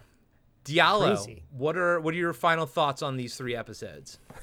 It took me 40 years to see Megaforce. That's what I'm thinking. That's true. No, 39, I think, or 38. I literally was on a quest to watch that movie for 30 something years. Thanks to our buddy Scott Zillner. Give me a free copy. and I finally saw it, and it was amazing. Anyways, my final thoughts were: I loved all of them. Um, Mantis, I was the one I was the least cool on, but I actually really appreciated, like I said, the once I realized the designer of of it um, and that um, Sam Raimi was behind it. I really appreciated what I think they were trying to do.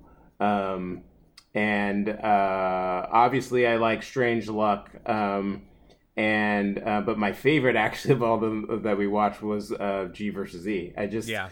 Like I again I'm just stunned that I didn't watch it when it was Yeah. on. I don't know why I didn't. Like Corey said, I'd see the ads, and every time over the years Zach would bring it up, I'd always be like, "Oh yeah," I kind of get a little excited when you say the names. I'm like, "Oh yeah, it's one of my." It's in a category of like shows I've never watched, but I really like. You know. yeah, yeah, yeah, yeah. It's perfect. It's perfect. Same. yeah, there's same. a bunch of shows, and then that, it's one of them. And so, like, when I actually watched it, I'm like, man, and, and it's like way better than I ever could have imagined. And I'm, uh, you know, kind of perplexed that it it didn't last, but I can kind of see why. It was a little bit before they were really were able to perfect like the formula for shows like that. Um, Yeah.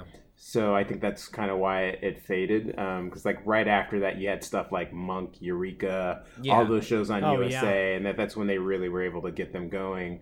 But anyways, um, really dug it, and um, yeah, I, li- I'm I'm really glad uh, once again that you guys picked the shows you watch, and even in, even with Mantis, like I didn't particularly like I wasn't thrilled by it, but it was like I finally got to watch it, and I Yeah. you know, and I finally got to see and experience it. And um, so I just yeah, I'm always grateful that you know when these shows come up that we get a chance to to uh, review them and um, step back into yesteryear.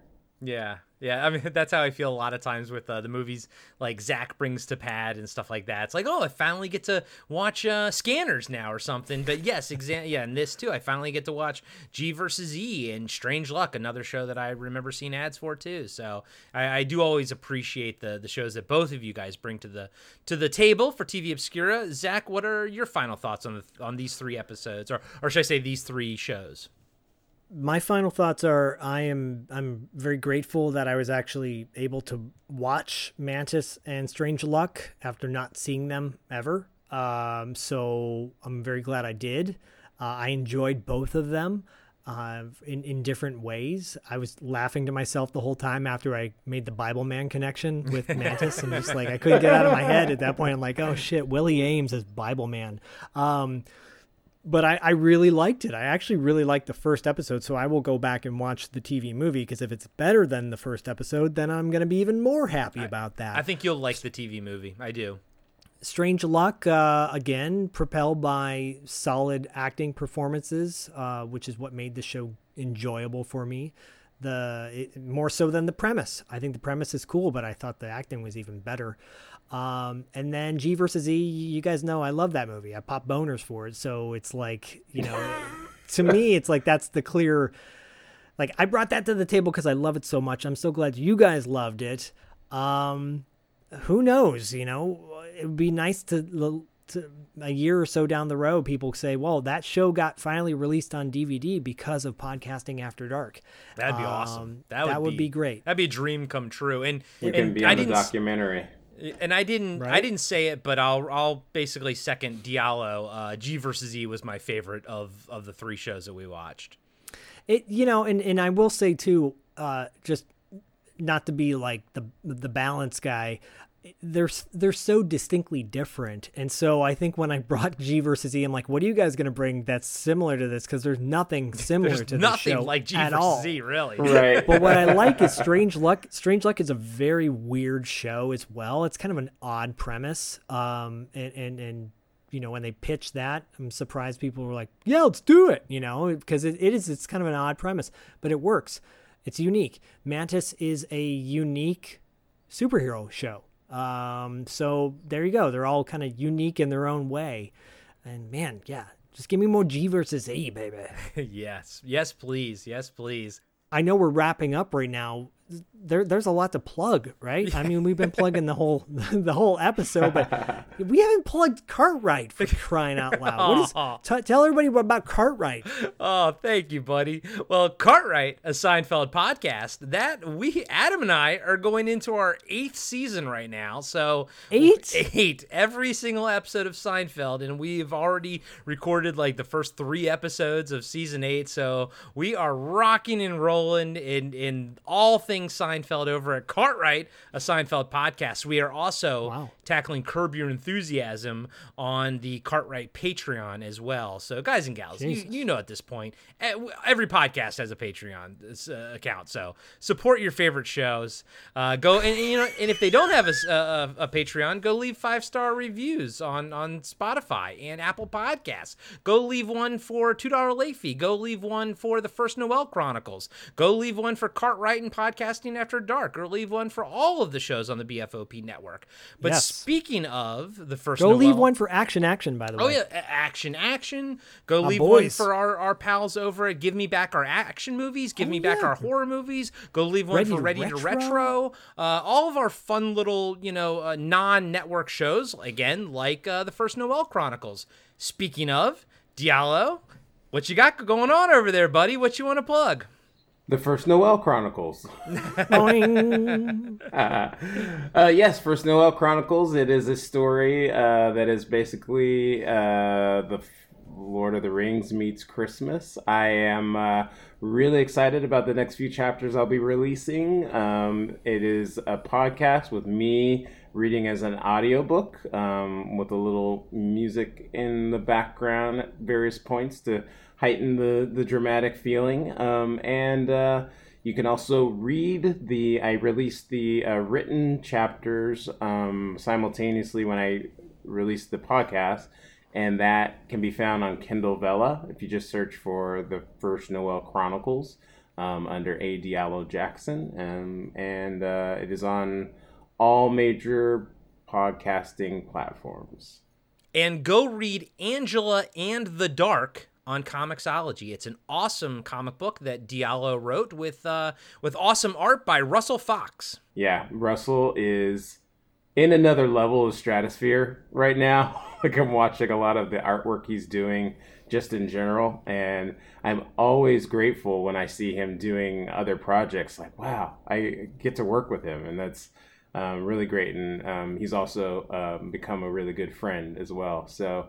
Um, we have a lot of in store in the future with Angela in the Dark, um, and hopefully it becomes a favorite of uh, kids and particularly young girls moving down the road.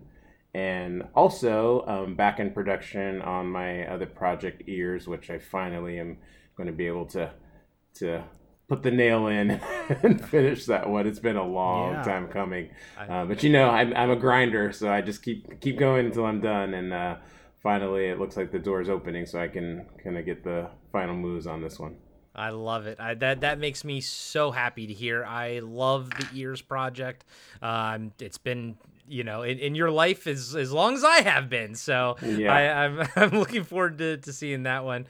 Uh, Zach, what you got going on over at Two Dollar Late Fee? I know that you you're going to be kicking off uh, what season three soon. Season three, Yeah. yeah. By by the time you guys, by the time this episode airs, uh, we have already launched season three of two dollar late fee, uh, and we're kicking it off in a big way. We're we're talking about 1982's Megaforce and the song Megaforce by the band 707, and uh, pop culture moments from 1982 of which there are quite a few really fun unique ones that cross all like genres comic books video games toys movies etc etc music uh, that is our pre-episode to our upcoming interview with barry bostwick aka ace hunter from megaforce um, he was also in Rocky Horror Picture Show, which most people will know him for. Spin City. He talks about both of those.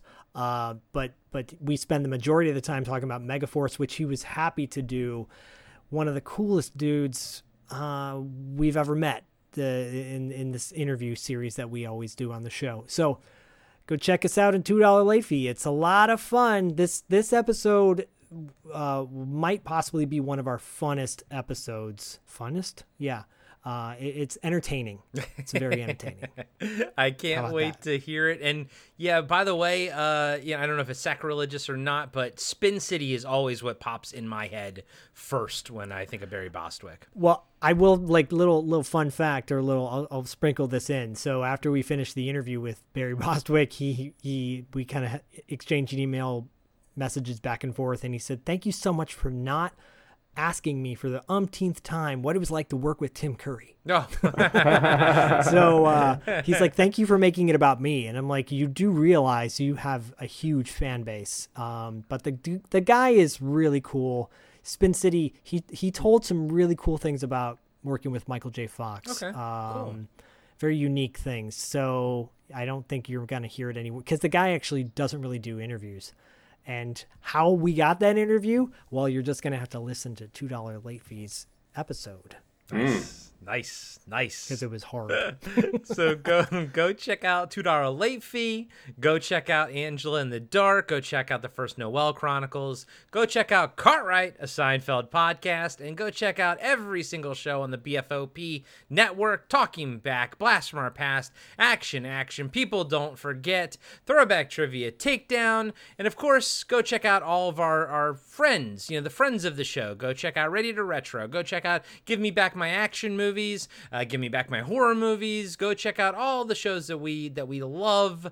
Uh, the Nerd Twins. Go check them out. And uh, yeah, we're always having a good time over here. And guys and gals, as you know, next time will be a cartoon episode and uh, i love those so much. Maybe it's because Oh, they yeah. take a lot less pre uh, pre prep but but they're fun episodes to do. I love these episodes too by the way. They're they're a lot of fun. But uh, yeah next time we are going to be doing a cartoon episode and i'm going to be talking to the boys offline right now about which what my pick is. But i don't want to put it on, on out there just yet because what if it's not like on YouTube or something, right? Like, what if I say it and then we can't fucking find it like anywhere?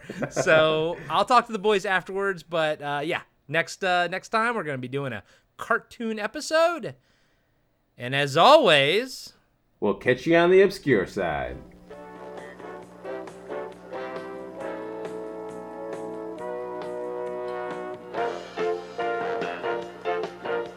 Be sure to subscribe to Podcasting After Dark and give us a five star rating on iTunes. Support Podcasting After Dark on Patreon. Follow us on Instagram and Facebook at Podcasting After Dark. And visit us next time for another installment of Podcasting After Dark with Corey Stevenson and Zach Schaefer.